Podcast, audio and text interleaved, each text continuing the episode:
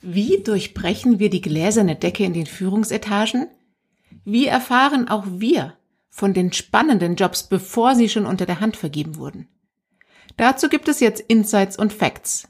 Denn gute Netzwerkerinnen können zweieinhalb Mal mehr Gehalt und deutlich angesehenere Jobs verhandeln. Bestätigt wird das von einer Studie des Harvard Business Reviews. Also, jetzt geht's um uns.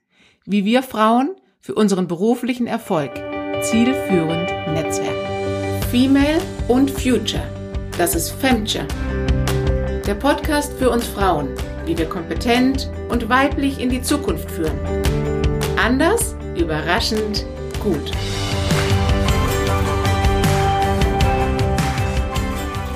Spoiler Fact Nummer 1. Frauen profitieren von beruflichen Netzwerken nicht in gleichem Maße wie Männer.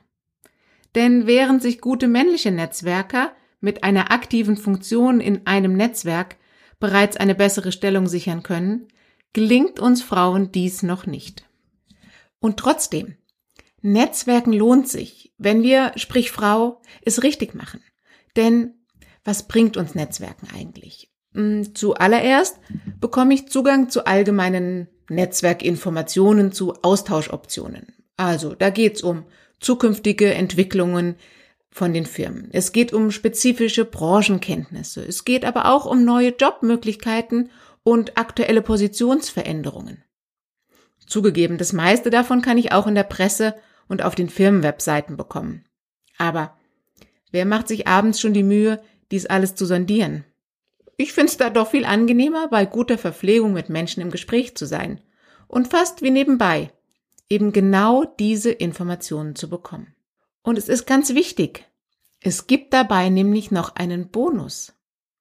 Nämlich, dass wir beim nächsten Meeting, beim nächsten Jobinterview, bei der Begegnung mit dem Chef, kann ich nicht nur auf diese Informationen zurückgreifen, sondern ich kann eben auf ein Gespräch oder eine tatsächliche Geschichte zurückgreifen.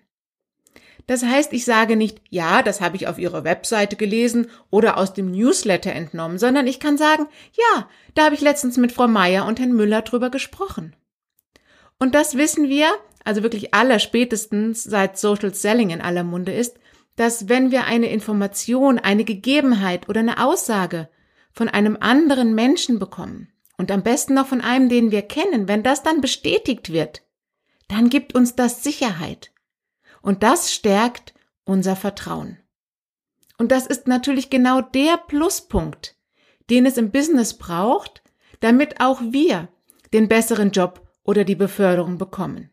Denn eins ist klar, natürlich müssen wir das grundlegende Fachwissen und die Kompetenzen vorweisen können.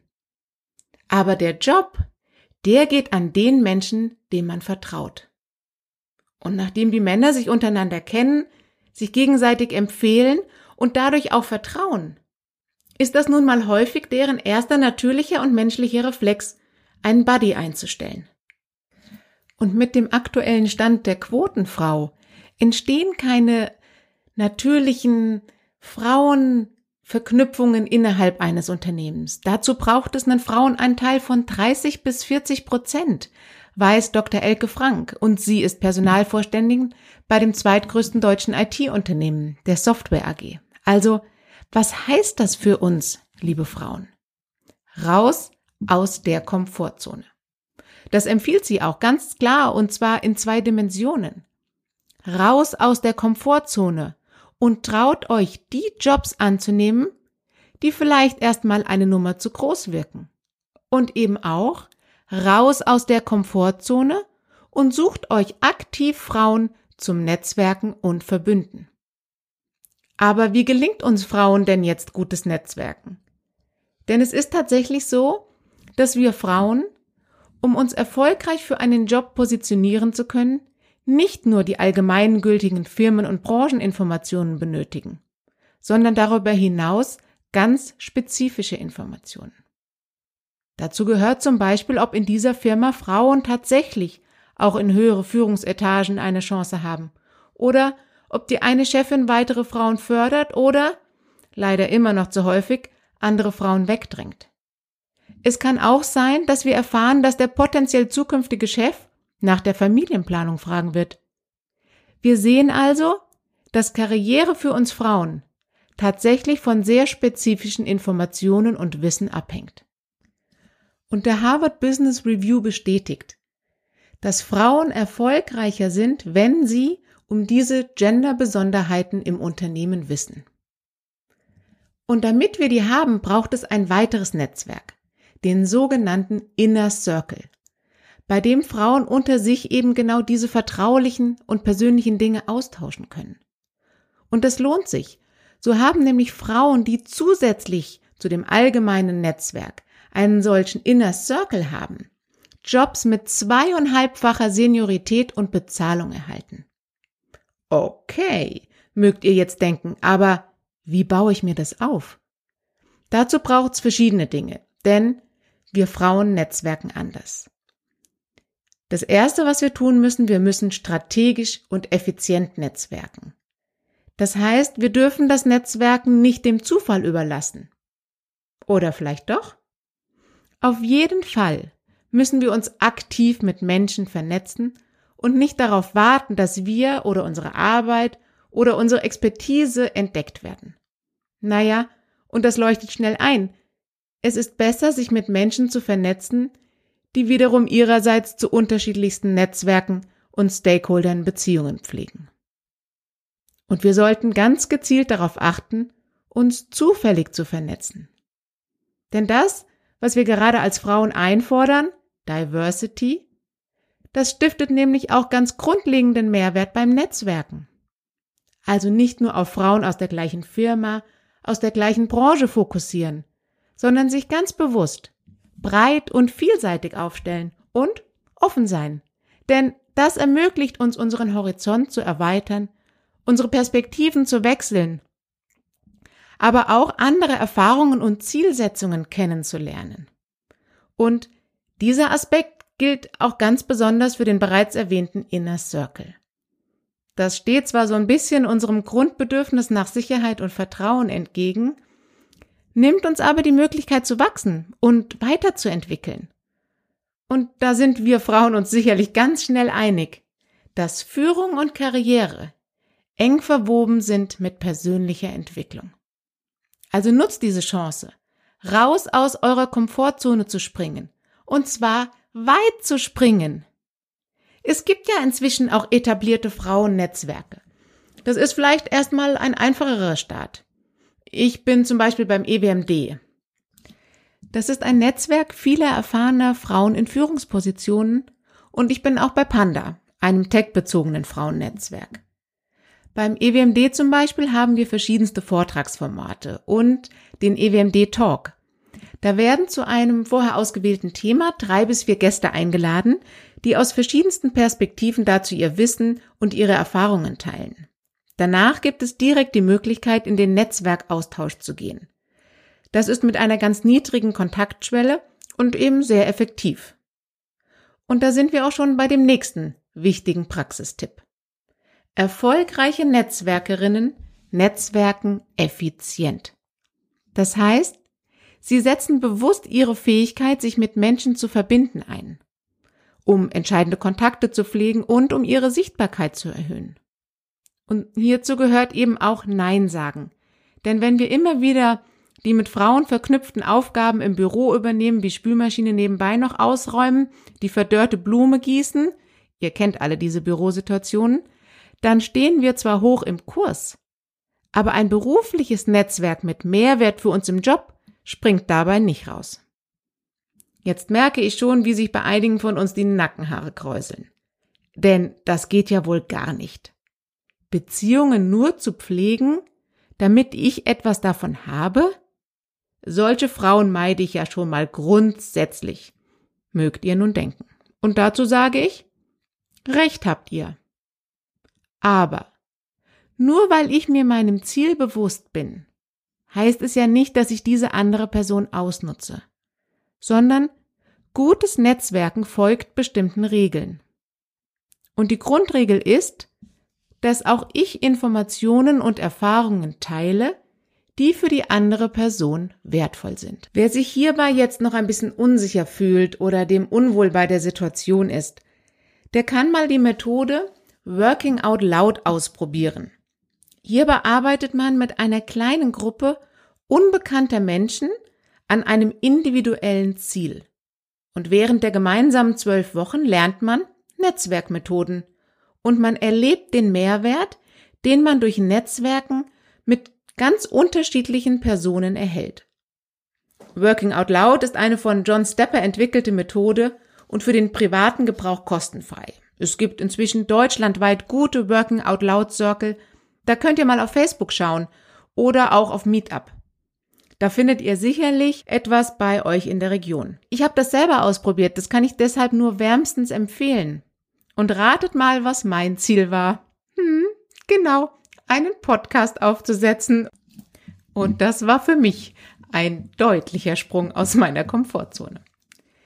Der zweite Erfolgsfaktor neben Strategie und Effizienz ist, dass wir flink und flexibel netzwerken. Denn das brauche ich hier keinem zu sagen, denn das erleben wir selber. Unser berufliches Umfeld ist so schnell veränderlich, dass wir natürlich auch unsere Netzwerke daran anpassen müssen. So, schon wieder so ein heikles Thema. Denn unser weiblicher Glaubenssatz, ich kann die doch jetzt nicht einfach fallen lassen und neue aufbauen? Es stimmt. Wenn wir von dieser Perspektive draufschauen, fühlt es sich falsch an. Aber ich denke, wir dürfen uns hier einen offeneren, einen milderen Blick darauf werfen lassen und es uns genehmigen, konstant weitere und neue Kontakte aufzubauen, mit der verbindenden Haltung, dass wir uns dann, wenn wir können und es beiden Seiten Mehrwert gibt, gegenseitig stützen. Und ein wichtiger Hebel hier ist, dass wir unser Netzwerk weit spannen. Und zwar über Geografien, Segmente und Hierarchieebenen hinweg. Da kommt der Aspekt dann des Zufalls mit rein, den wir gerade schon besprochen haben. Es ist aber auch möglich, dies bewusst zu gestalten. Wir Frauen neigen nämlich dazu, uns nur innerhalb unseres Wissensgebiets, sprich in unserem Silo gut und langfristig zu vernetzen. Das ist jedoch in einer Zeit, in der Neuentwicklungen, Innovationen und Entwicklungsoptionen entscheidend sind, eher von Nachteil. Also andersherum, je diverser unser Netzwerk ist, umso breiter ist unser Zugang zu den sogenannten Trending Information. Also auch hier wieder, traut euch aus eurer Komfortzone zu treten und neue Wege zu gehen. Sprich Menschen, die anders sind, kennenzulernen. Und das kann sehr wohl den kleinen, aber feinen Unterschied beim nächsten Joblevel machen. Es ist also vollkommen legitim zu fragen, wer gehört noch nicht zu meinem Netzwerk, sollte es aber. Und wenn wir jetzt im Unternehmenskontext denken, dann kann ich diese Person einfach mal um ein Mittagessen oder einen gemeinsamen Kaffee bitten.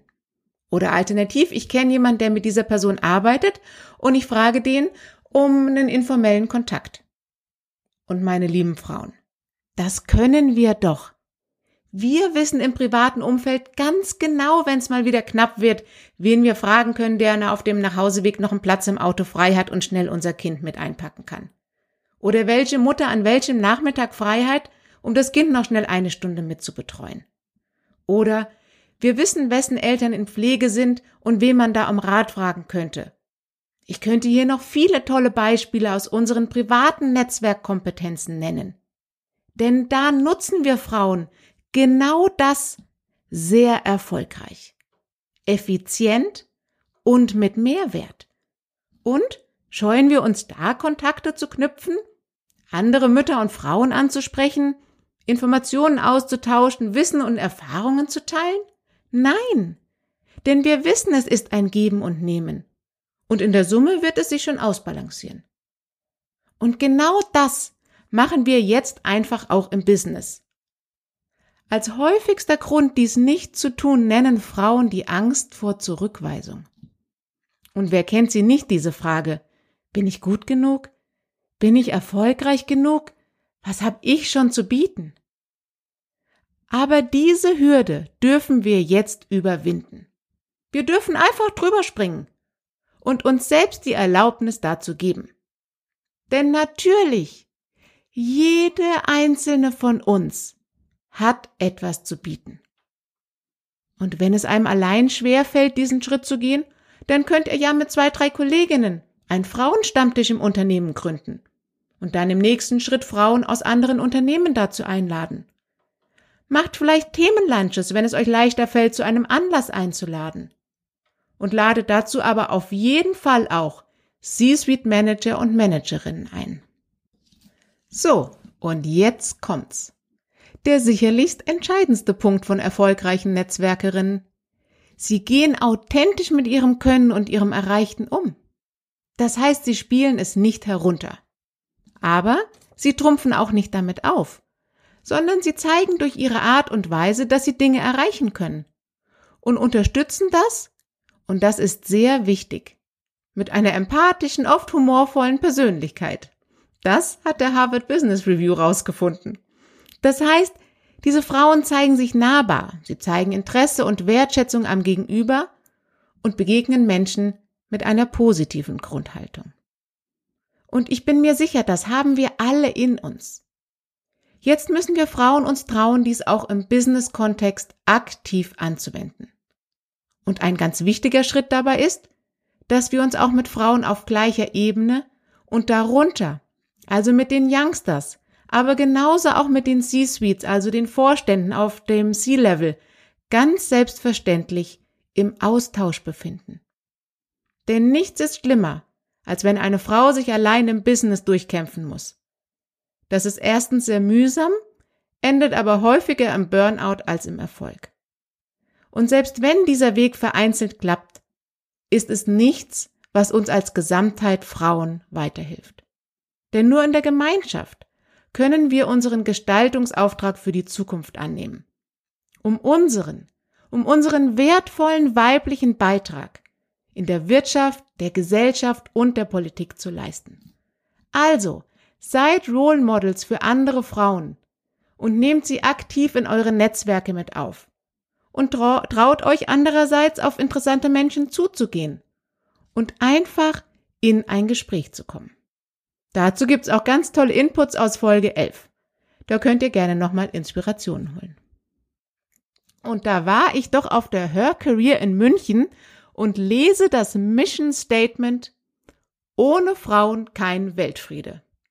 Also, liebe Frauen, dafür netzwerke ich gerne, durchbreche jede gläserne Decke und teile mein Wissen und meine Kontakte mit allen von euch. Ihr möchtet auch dabei sein? Dann kommt in unsere Link LinkedIn. Kurze Konzentration. LinkedIn-Gruppe. Und in der nächsten Folge hole ich für euch aus Los Angeles Sophie Seifried zu Femcha Sie ist Mitgründerin von Equality Media, dem ersten deutschen Audionetzwerk für Frauen. Und dabei setzt sie ein klares Statement für Gleichberechtigung in der Medienbranche. Sophie lebt nicht nur in LA, sondern ist dort auch als Erfolgspodcasterin mit Du und ich in LA am Start. Somit hat sie hautnah die MeToo und Live-Up-Bewegung und deren Auswirkungen gespürt. Ganz klar, dass wir gemeinsam über die Kraft von Netzwerken und ihre persönlichen Erfahrungen in den USA sprechen. Wir tauschen uns darüber aus, was es braucht, damit wir Frauen uns auch im Business verbinden und verbünden und damit auch hier Female Leadership auf die Top-Agenda kommt und bleibt. Femture, der Podcast für uns Frauen